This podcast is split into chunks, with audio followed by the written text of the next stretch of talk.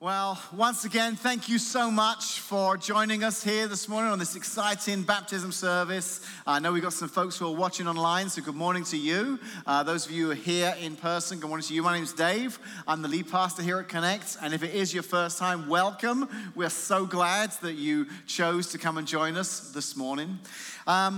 Now, I wonder if you've ever been to one of those places where it's kind of a historical location, and to really add to the authenticity of it, as you're walking around, there are people dressed up in period costume. You know, they're kind of playing the part of what someone would have been like back in those times. If you've got kids who go to grade school around here, maybe you went on a field trip. I know I went on at least one, maybe a couple of field trips with my kids down to Springfield, and we went to the Abraham Lincoln Museum, but then we also went off to a little town nearby called New Salem, which was kind of the place where Lincoln grew up, I think. Shows how much I was paying attention. I think it was. And you can walk around. There are these little kind of wooden cabins. You know, you get to see what it was like back in the time when he was a boy and a young man growing up.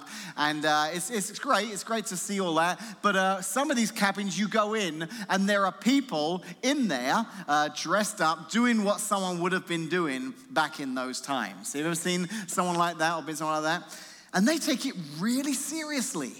Like, I mean, they are really 100% that person. Like, I remember going up and talking to them and saying, this is great, you know, where do you go shopping around here? She goes, well, I go to the village store, and that's where I collect my provisions. I buy a wooden toothbrush and a bar of soap, and that's how I clean my teeth. And I'm like, all right, that's kind of weird. And then I'll try and have, like, a normal conversation. So I was like, so do you live around here? Where do you live? I live in the third cabin down. I'm like, no, where do you live? I live in the third cabin down. And I was like, okay, you really are that person, aren't you? And they want you to experience it. For my family, we a few years ago, I say a few, it was 11 years ago now, we were back on a trip in England visiting family, and it was a beautiful spring day, so we went to a place called Hampton Court Palace. It's near where my parents live, and it's a beautiful location. There it is right there. It was actually the home of King Henry VIII.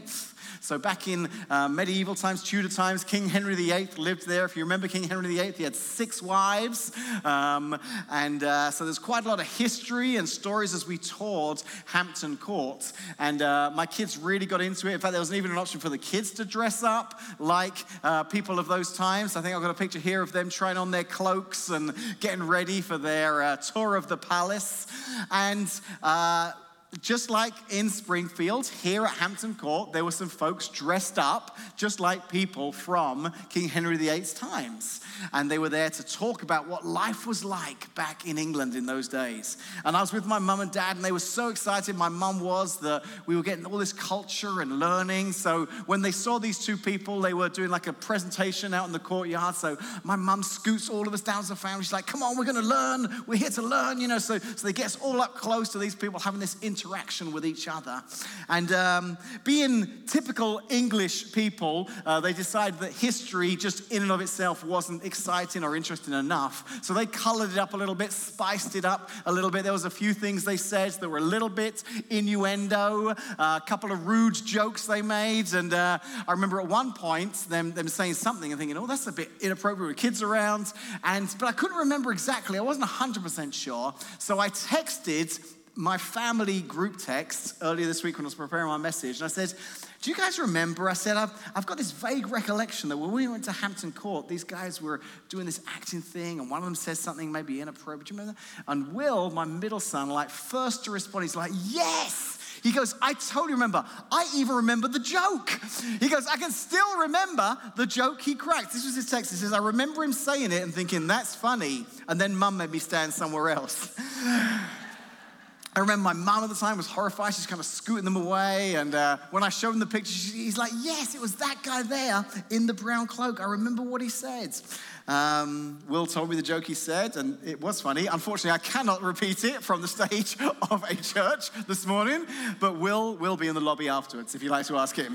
But these guys really want you to experience what it was like in that time.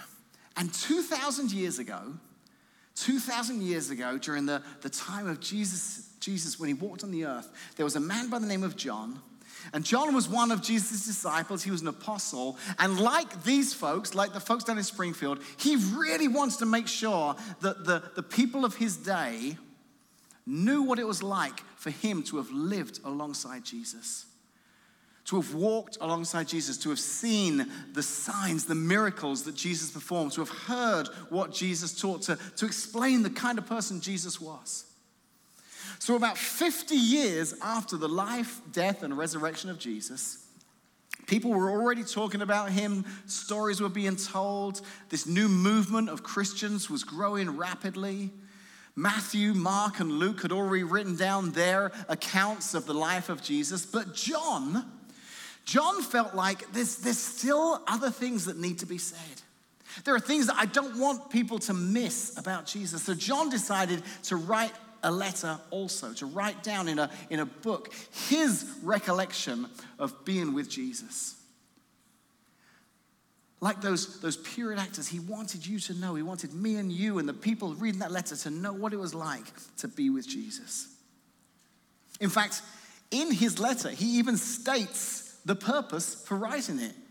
He explains, listen, this is why I had to get pen to paper. This is why I had to get my thoughts down, because it's so important that you hear this. John 20:31, he says, the disciples, of whom he was one, saw Jesus do many other miraculous signs. So more than he wrote about. There was so much that happened, in addition to the ones recorded in this book. But these are written, here it is, John tells us why. These are written so that you may continue to believe that Jesus is the Messiah, the Son of God, and that by believing in him, you will have life by the power of his name. John's saying, I'm writing this so that based on my words, based on my account of what I saw and what I heard, based on what I'm telling you, you will believe in Jesus. He's wanting all of his readers to understand that biblical faith is based on evidence.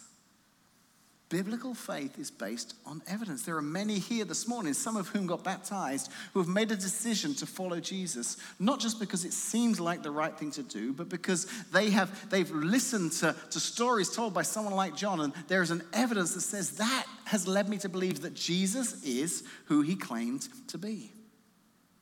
So to help people believe, John includes 7 signs, 7 miracles in his book. Now, like he says, the disciples saw Jesus do many other miraculous signs. So there were lots of others that I didn't get to write down, but I've chosen 7. John says, I've chosen 7 to write down because these are really important. They're important signs, miracles for you to know about Jesus, what he did, but they're important as well because they give you a little bit of an insight into who Jesus is. When you understand why he did what he did, you get to understand a little bit more of who he is and what that means to us even today. So over the last few weeks, we've been looking at some of these signs. We've looked at Jesus turning water into wine. We learned a couple of weeks ago about Jesus healing the son of a government official. Last week, Justin was here speaking. He talked about Jesus walking on water. And today, we're going to look at probably what is one of the most famous miracles or signs, especially in the book of John. And it's the time that Jesus raised Lazarus from the dead.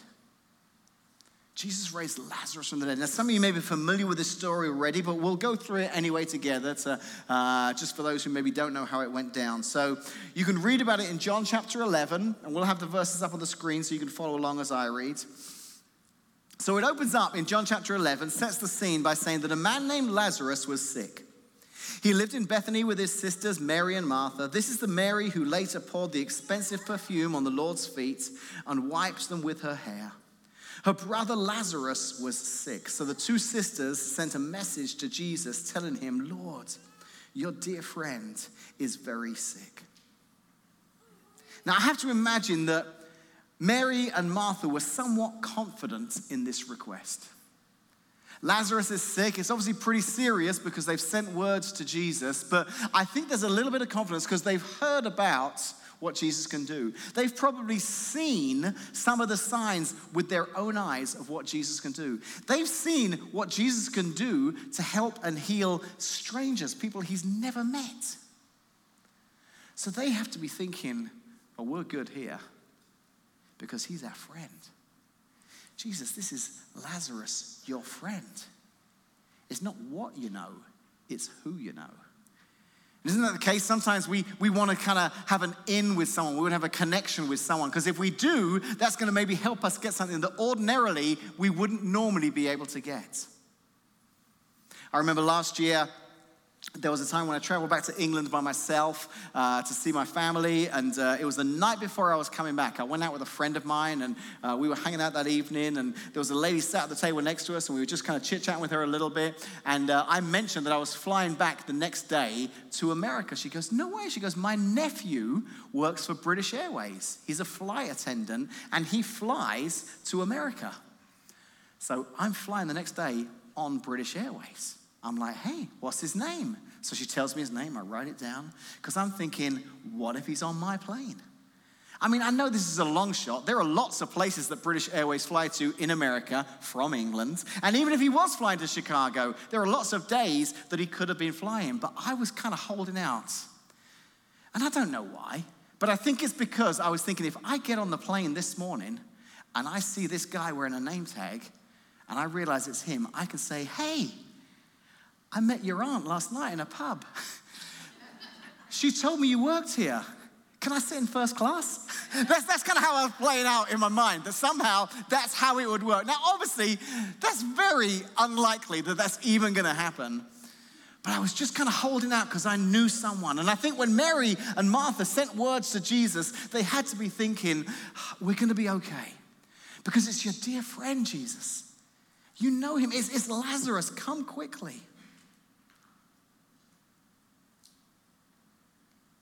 But sadly, for me, having a friend on British Airways didn't help on that particular journey.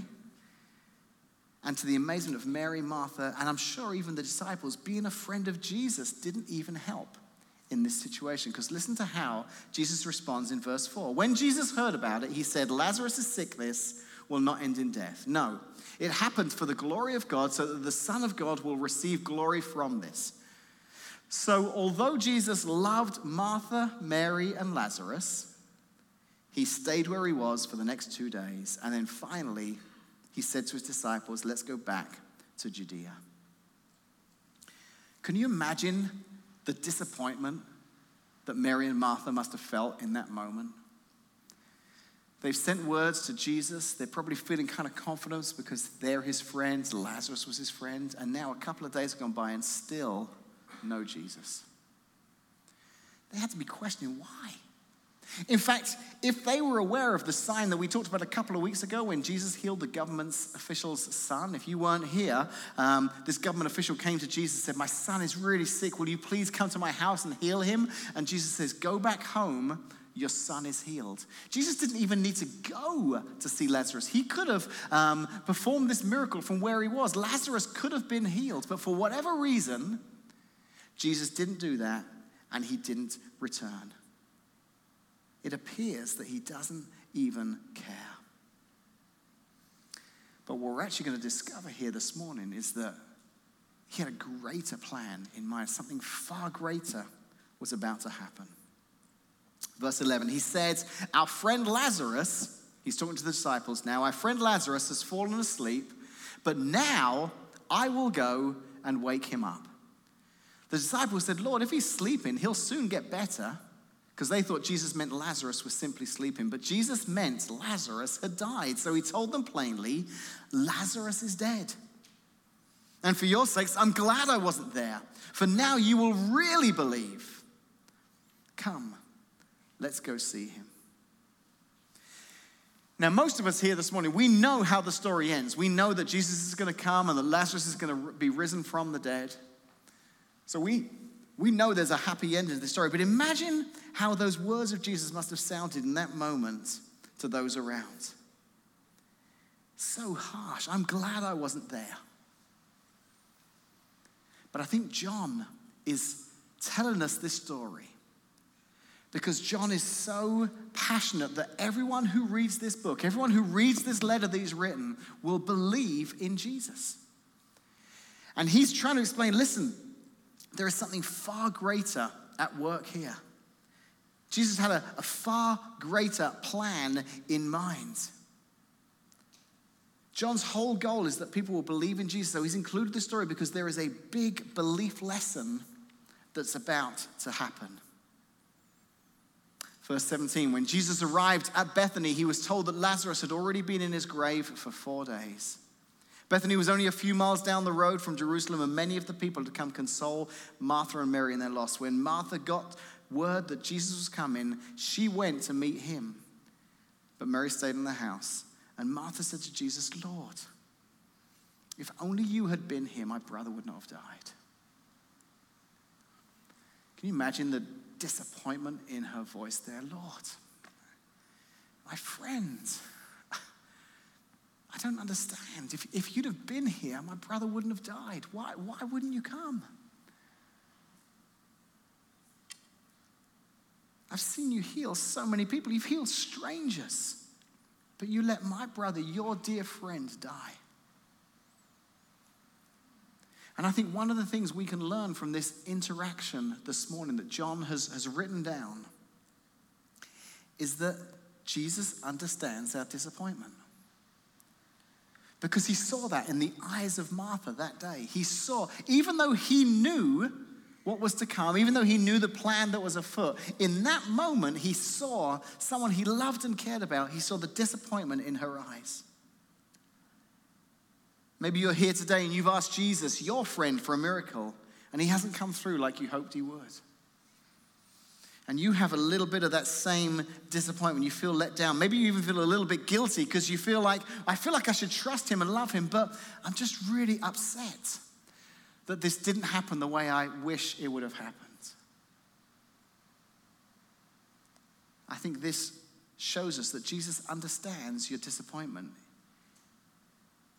He knows what it's like. But I want to tell you, I do believe that he's always at work. I believe he always has a great plan that will bring glory to his name. And even if sometimes it doesn't line up with our plan, it doesn't mean he's not at work in your life. I mean, think about it this way. Often we come to Jesus with our requests, with our prayers, don't we? Like, Jesus, please help me get this job. Please help me pass this exam. Please heal this sickness. And that's great. And we should pray those prayers. Jesus wants to hear us pray those prayers. But sometimes I think there are things that we're not praying for that we probably should be praying for. When was the last time you prayed the prayer, Jesus, give me more patience? I really want more patience. The reality is, Jesus knows you and loves you so much. He knows you better than you know yourself. And he may be aware of the fact that you may need some more patience in your life. So just because you're not praying for it doesn't mean he's not going to answer that prayer that you haven't prayed. Sometimes he's at work doing things in our lives that we're not aware of. And the challenge is that sometimes I think our disappointment isn't that Jesus didn't do something. It's that he didn't do what we thought he should have done. We had this expectation, Jesus, if you would have just come back and healed Lazarus, he wouldn't have died. That's what you should have done. That's why I'm disappointed, because you didn't do it right. And I think Jesus understands our disappointment because he saw that disappointment in the eyes of Martha. He sees it shortly in the eyes of Mary. Verse 32, when Mary arrived and saw Jesus, she fell at his feet and said, "Lord, if only you'd been here, my brother would not have died." More disappointment. When Jesus saw her weeping and saw the other people wailing with her, a deep anger welled up within him, and he was deeply troubled. I don't think that Jesus was angry at them. I think Jesus was just angry at the impact that death has in our world, because he knows that when God created the heavens and the earth, it was perfect. There was no sickness, no death, but now we live in a broken world, and I think Jesus was angry when he saw the implications of what it's like to live in this broken world. A deep anger welled up within him. He was deeply troubled. "Where have you put him?" he asked them. They told him, "Lord, come and see." Verse 35, then Jesus wept. Jesus wept. That's the shortest verse in the Bible. In fact, the New Living Translation that we just read adds a verse, a word. If you look at some, it just says, Jesus wept. Just two words. two very small words, but for some reason, John felt it was incredibly important to make sure that his readers, us today, we knew that in the middle of all of that, Jesus himself wept. And I think as I'm looking through this, it's because not only did Jesus understand our disappointment, I think John wants us to know this morning that Jesus understands our grief. Jesus understands our pain, our heartache, our sorrow when we go through difficult times in our life. And in this moment when Jesus wept, we get to see the humanity of Jesus on display. We get to see Jesus, the man, being affected by grief. Because he knows how this story is going to end. He knows he's about to perform an incredible miracle. So if there's anyone in the crowd that day who shouldn't be crying, it's Jesus. Because he knows how the story ends. But something moved him to tears. You know, grief is a very interesting thing. I'm sure many of you have been through it at some stage in your life. And I think the only thing we could all say about grief is that it's unique to every person, every situation. Some people deal with things differently than others. As some of you know, the last year or so of my life's been a challenging one. My dad, who lives back in England, has had a lot of health issues, and his health declined pretty rapidly over the last month. And a few weeks ago, I was able to be back in England and be with him when he passed away. And then last weekend, my family and I, we